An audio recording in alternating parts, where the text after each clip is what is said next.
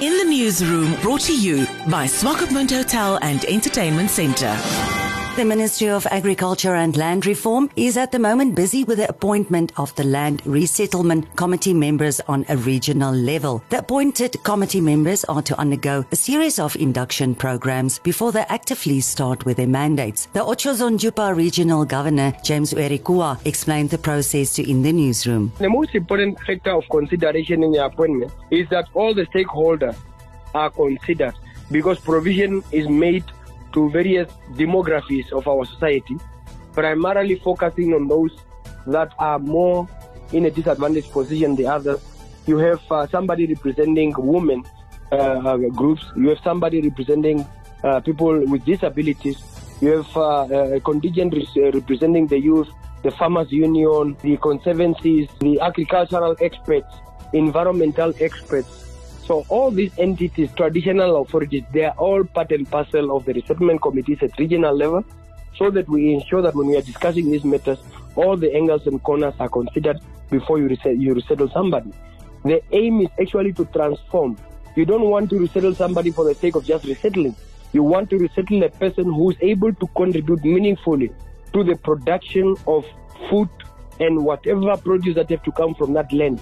You don't want people to go sit idle on the farm and come back to government and demand for this and that.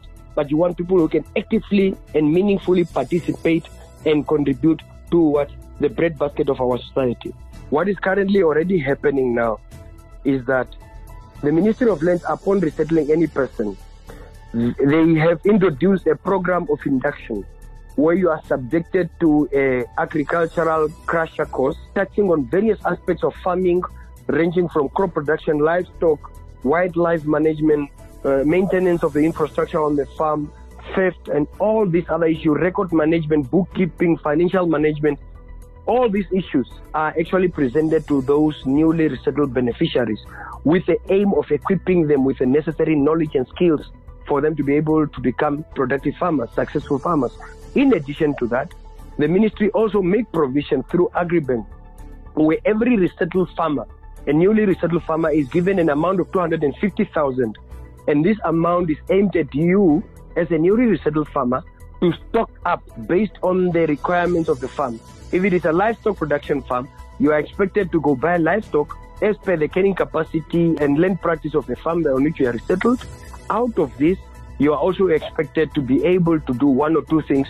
In the end, is to cushion a farmer and to support the farmer through a program which is called a post-resettlement support program under the Ministry of Land, uh, uh, uh of, of, of, now Agriculture, Water and Land Reform, uh, uh, supported by the Land Acquisition and Development Fund as the as the fund that is used to, to assist some of these programs. So the aim is to support farmers and ensure that they are capacitated.